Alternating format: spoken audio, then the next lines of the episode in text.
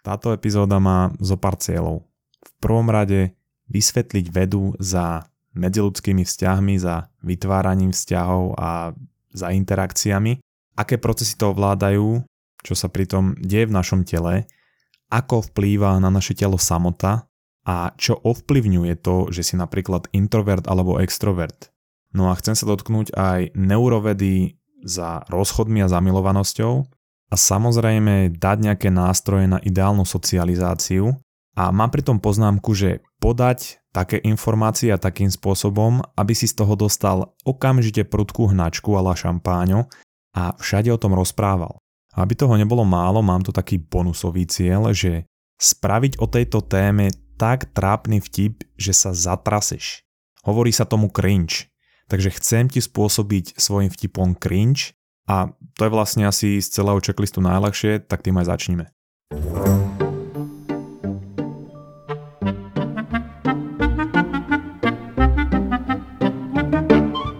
Takže ako som povedal, začíname tou najľahšou vecou z toho checklistu. Slovo samota vzniklo v malej dedinke na východe Slovenska, ktorá sa volá Šarišské Dravce. Nachádza sa pri Sabinové na sútoku Goduše a Kučmanského potoku. Áno, presne tak. Je to ten potok, ktorý je ľavý prítok rieky Torisa. No a v tejto dedine žil človek, ktorý sa volal Samo Duda, žil so svojou manželkou Gregušou Dudovou za Slobodna Horvátovou a samohral profesionálne šipky a farára. Tým samozrejme zarábal dostatok peňazí, takže Greguša bola žena v domácnosti. No a prvý problém bol, že jej muž samo bol stále na cestách a Greguša sa nemala s kým socializovať. Takže ona to chcela dohnať, keď bol samo doma. Lenže on, keď bol doma, si pripravoval stratégie na šípky a stratégiu na farára a na Gregušu nemal absolútne čas. Takže ona mu non-stop pilila uši a stále sa ho pýtala tú istú vetu. Samo, ta co, ideme rozprávať?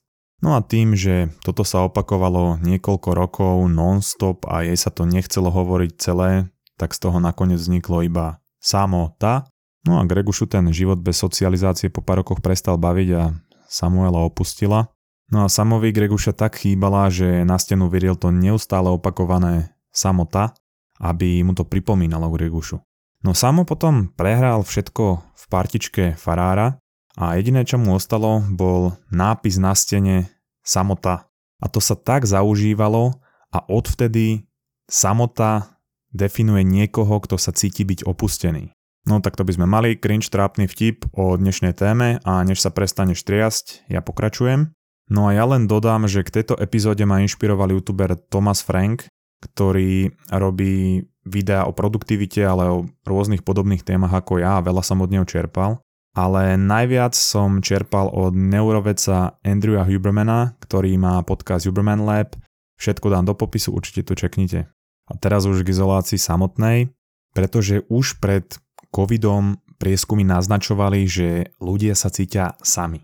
A pocit izolácie nepriaznivo vplýva na ľudský organizmus, ale teda aj orgazmus. Zajedno preto, že ľudská interakcia súvisí aj s chemikáliou v našom tele zvanou oxytocín, ktorá okrem iného súvisí aj s orgazmom.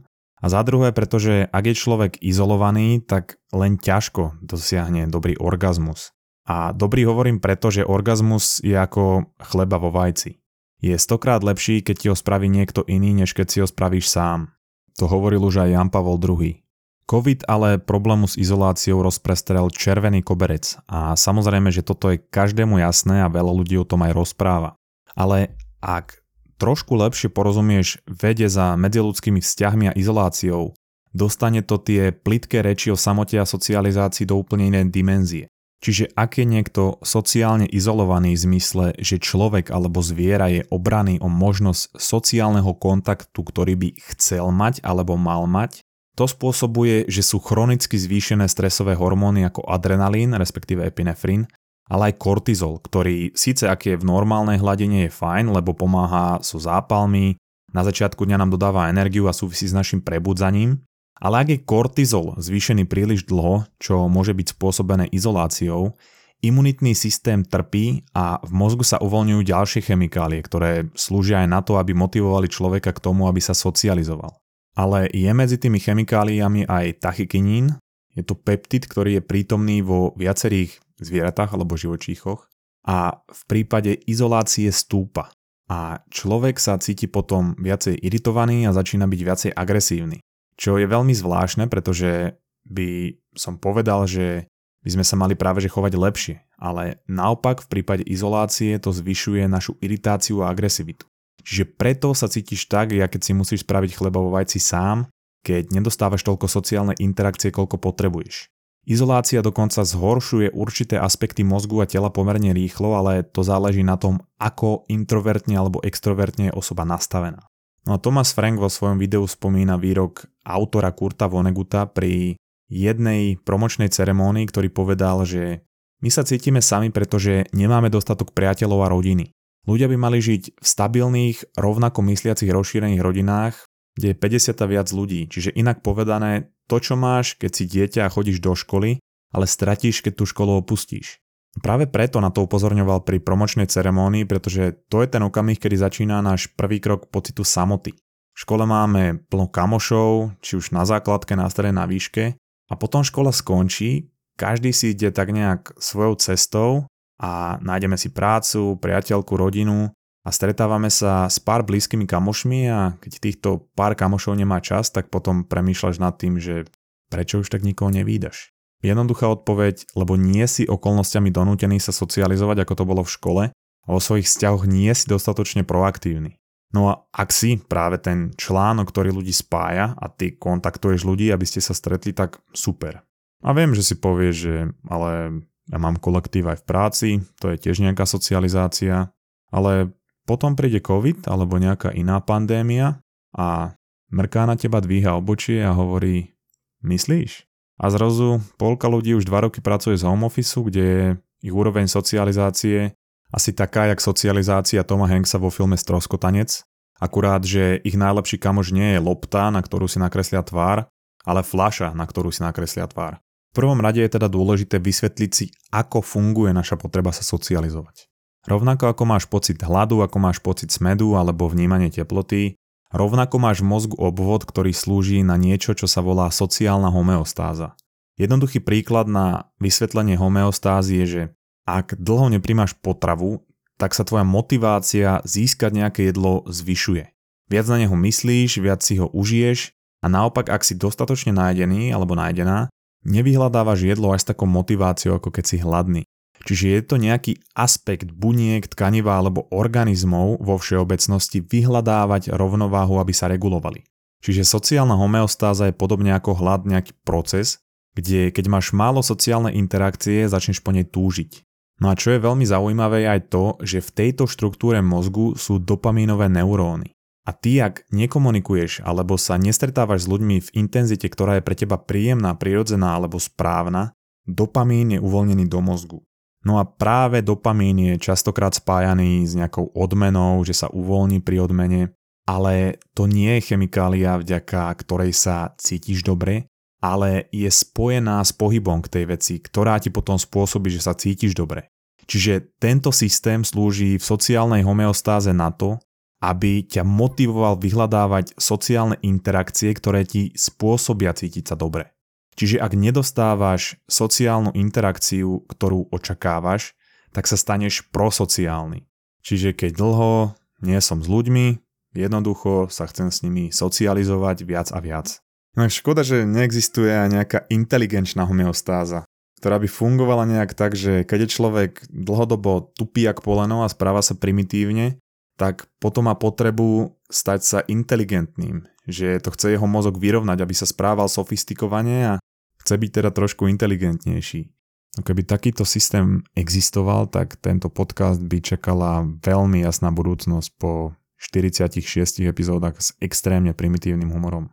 Každopádne, problém ale v súčasnosti je, že vďaka pandémii sa niekedy nemôžeme socializovať tak, ako by sme potrebovali. A vtedy, ak si chronicky izolovaný, tak sa staneš viac introvertným. Čiže ak zvieratám alebo ľuďom dlhodobo odoberieš socializáciu, stanú sa antisociálni. Ak dlhodobo nedostávaš sociálnu interakciu, začínaš strácať tú túžbu sa socializovať, pretože tie látky sa v tvojom tele nedokážu uvoľňovať v rovnakom množstve do nekonečna. No a to, že sú v tejto štruktúre mozgu dopamínové neuróny, vysvetľuje aj rozdiel medzi introvertmi a extrovertmi. Extrovert je niekto, kto získava energiu zo sociálnych interakcií, ktoré pochádzajú z uvoľňovania dopamínu v tejto štruktúre mozgu. Nezáleží to od toho, ako veľmi ten človek rozpráva, pretože aj extrovert môže byť v nejakých situáciách ticho, alebo introvert môže byť niekto, kto sa živí rozprávaním, ale potom je vyčerpaný z tých interakcií. Vychádza to z toho, že introverti majú počas sociálnej interakcie väčšie uvoľnenie dopamínu a preto nepotrebujú veľa tých sociálnych interakcií. A naopak zase extroverti majú menšie uvoľňovanie dopamínu počas týchto interakcií a preto potrebujú tých interakcií viac a potrebujú, aby boli dlhšie, preto aby dosiahli nejakú spokojnosť alebo rovnováhu v homeostáze. Takže toto tiež súvisí s sociálnou homeostázou, čiže na základe tejto skutočnosti každý človek potrebuje iné množstvo sociálnej interakcie, aby jeho sociálna homeostáza bola vybalancovaná. Čiže keď sa cítiš osamelý, tak to uvoľní dopamín a ty máš motiváciu ísť hľadať nejakú sociálnu interakciu. A ak ju dostaneš, tak sa uvoľňovanie dopamínu zníži a ty už sa nepotrebuješ až tak socializovať. Čiže presne ako definoval psycholog John Kakiopo, neviem ako sa to presne číta, no on povedal, že cítiť sa o samote nie je len to, že si izolovaný, teda že nikoho nestretávaš, ale je to nepríjemný pocit, ktorý vychádza z rozdielu medzi ideálnou a vnímanou socializáciou. Takže ak si extrovert a stretávaš sa s pár ľuďmi, ale nie je to toľko interakcií, koľko potrebuješ, stále sa môžeš cítiť sám.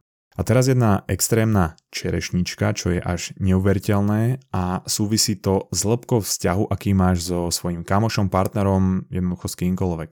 Štúdia, ktorá bola publikovaná v Cell Report, a v preklade sa volá vedomé procesovanie naratívnych stimulov synchronizuje srdcový tep medzi jednotlivcami, čo je úplne nepodstatné, ale hodím to zase do popisu. No a oni robili štúdiu na ľuďoch a púšťali im ten istý príbeh. Tí ľudia neboli v jednej miestnosti, boli na iných miestach a dokonca to bolo v iný čas. No a prečo to robili je, aby zistili, či sa rôzne procesy v ľudskom tele zosynchronizujú. To znamená teplota, dýchanie, tep srdca a tak ďalej. A zistili, že aj keď počúvali na iných miestach a v iný čas, že sa ich fyziologické funkcie zosynchronizovali. No a prečo to je dôležité je, pretože je preukázané, že hĺbka a kvalita nejakého vzťahu silno súvisí s výškou fyziologickej synchronizácie medzi tými dvomi ľuďmi. Ak sú teda vaše tela zosynchronizované, cítite sa k sebe bližšie. No a ako to môžeš využiť v praxi? A ľudia si totiž často myslia, že komunikácia samotná vytvorí to hlboké puto medzi dvomi osobami. A častokrát to je aj pravda, ale vo veľa typoch medziludských vzťahov to, čo spôsobilo to hlboké puto alebo nejaký hlboký vzťah, nie je interakcia samotná, alebo teda to rozprávanie s tou osobou, ale spoločný zážitok. Vojaci spolu prekonávajú traumy a sú si extrémne blízky na celý život, aj keď sú to úplne iné osobnosti. A to isté napríklad spolužiaci na strednej alebo na výške na základke to je jedno. Spoločný zážitok je synchronizovaná fyziológia. Čiže ak chceš s niekým vytvoriť vzťah alebo máš problém s nejakým vzťahom, je lepšie sa sústrediť na nejakú externú vec. Nejaký bowling, film, zápas, alebo to sú aj rôzne tradície, ktoré sa každoročne opakujú, nejaké príbehy činnosti, ktoré robíme spoločne a tie nám synchronizujú fyziológiu a preto sú aj tradície tak dôležité v rôznych kultúrach. Takže ak ide nejaký muž, povedzme, na prvé rande, môže celý večer rozprávať o tom, aký je borec, koľko zarobí a že hneď ak sa narodil si sám odstrihol pupočnú šňúru, alebo ja neviem. A to môže, ale aj nemusí fungovať. Alebo môžeš zvýšiť svoje šance a môžeš ju zobrať na nejakú činnosť. Tancovanie, bowling, turnaj s Pokémonovými kartičkami, jednoducho niečo zábavné, čo zosynchronizuje vašu fyziológiu a tým sa prehlbí vaše puto. Poviem taký netradičný príklad. Nebolo to síce prvé rande, už sme sa poznali dlhšie s Mírkou, ale išli sme do jedného nemenovaného kina v Bratislave a išli sme na posledné Star Wars. A ja som sa na to extrémne tešil asi rok, lebo som totálny Star Wars fanboy. No a usadíme sa, dávame si popcorn a Mirka iba tak hneď zahlásila, keď sme tam prišli, že nesmrdia ti tu šťanky? A že čo? Jaké šťanky? Vôbec ne, ne, ne, ne. No a potom sme si sadli, začal film a po prvej minúte filmu už som cítila ja a bolo to ešte tak v norme. No ale už som bol postupne zažeraný do filmu a Mirka vtedy povedala, že sa jej zdá, že niečo kvapká kúsok od nás. A že to sa iba zdá. Nemôže nič kvapkať v kine. Potom som to ale počul a ja hovorím si, že čo, však toto nie je 4D kino, kedy tam sú rôzne vône a strieka na vás voda a rôzne pary a neviem čo. A to kvapkanie zo stropu bolo stále intenzívnejšie, už si to všímalo viacero ľudí v sále, až plynule prešlo do mini vodopádu a smrad z moču sa úmerne tomu zosilňoval, až sme si uvedomili, že nad nami prasklo potrubie s močom a hovnami a tečie to všetko do kinosály. Takže nakoniec to bolo 4D kino, ale s hovnami a močom. Tak sme vyutekali zo sály a toto bol môj prvý pokus vidieť to posledné Star Wars No, mal to byť aj posledný, malo mi to byť ako nejaké znamenie alebo varovanie, ale hej, bol to spoločný zážitok, na ktorý spomíname dodnes a zvláštnym spôsobom to prehlbilo naše puto. Takže áno, hovna a moč prehlbili naše puto. A to, že to nebolo prvé rande, hovorím preto, že ísť do kina na prvé rande nie je veľmi dobrý nápad. Je to síce spoločný zážitok, ale nemôžeš sa pri tom rozprávať. Chyba tam tá komunikačná zložka, takže to iba na margo toho. No a No samozrejme, že musím adresovať aj rozchod a zamilovanosť. Zamilovanosť, ktorá v niektorej literatúre trvá 6 dní a 6 mesiacov, ale pre niekoho to môže byť aj dlhšie. No a ľudia majú pocit úplného naplnenia a spokojnosti s tým človekom, do ktorého sú zamilovaní, že sa znížia iné túžby ako je jedlo, spánok alebo iné sociálne interakcie. Ty dostávaš toľko dopamínu a oxytocínu, že máš pocit, že iné zdroje až toľko nepotrebuješ. Preto niektorí ľudia, ktorí sú pohltení novým vzťahom, sa možno prestanú stretávať s kamošmi, menej jedia alebo schudnú. Pretože majú pocit, že nič iné v živote už nepotrebujú, lebo jeden objekt im dáva toľko dopamínu a oxytocínu a iných chemických látok ako nič iné. No a potom, ak príde rozchod s partnerom alebo možno strata kamoša, čo je extrémne blízky, no a to má tiež e, neurobiologický a hormonálny súvis, pretože Jeden z najväčších zdrojov oxytocínu a dopamínu zrazu nie je v našom živote a to je neskutočne devastačné pre nervový systém a uvádza nás to do sociálnej izolácie, aj keď sme možno obklopení ľuďmi. Ale tí ľudia nám jednoducho neposkytujú taký zdroj oxytocínu a dopamínu ako náš blízky kamož alebo ten partner. No a ako povedala neurobiologička Lisa Feldman Barrett, nie sme len jednotlivec, my sme nervový systém ovplyvňujúci iný nervový systém a ich nervový systém ovplyvňuje takisto nás. A už nezáleží na tom, že či je to preto, že sme stratili kontakt tým, že sme odišli zo školy, alebo že sme sa rozlišili s partnerom. Takže poďme teraz na nástroj a riešenie tej sociálnej izolácie. A musím ešte dodať, že tie riešenia nebudú ľahké ani pohodlné, ale ak si pravidelný poslucháč mozgovej atletiky, myslím si, že s diskomfortom problém nemáš, lebo toľko primitívnych vtipov musí spôsobovať obrovský diskomfort, to je prvá vec. Druhá vec je to, že o ňom často rozprávam, takže je to také dva v jednom. No a diskomfort preto, pretože ty musíš byť tá proaktívna osoba v každom vzťahu, ktorý máš, čo znie dosť sílene, ale nikto iný to za teba nespraví. Pretože v škole sme boli nútení sa pravidelne stretávať a nebolo to na nás sa stretnúť a všetko to naplánovať. Boli sme nútení chodiť na hodiny a prednášky a nepremýšľali sme nad tým, že musíme chodiť autobusom a nepremýšľali sme nad tým diskomfortom, ktorý bol spojený s tým dochádzaním do školy.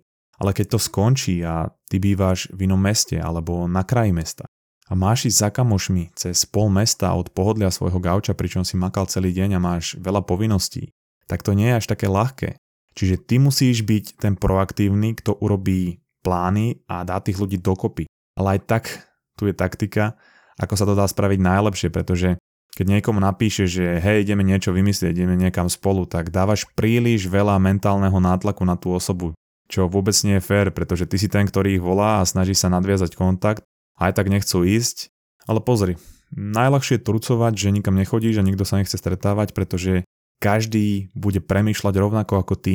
Čiže najlepšie je robiť konkrétne plány, konkrétny čas, miesto, dátum a hlavne tie plány musia byť zadefinované, že sa budú diať, či sa ten tvoj kamoš pripojí alebo nie.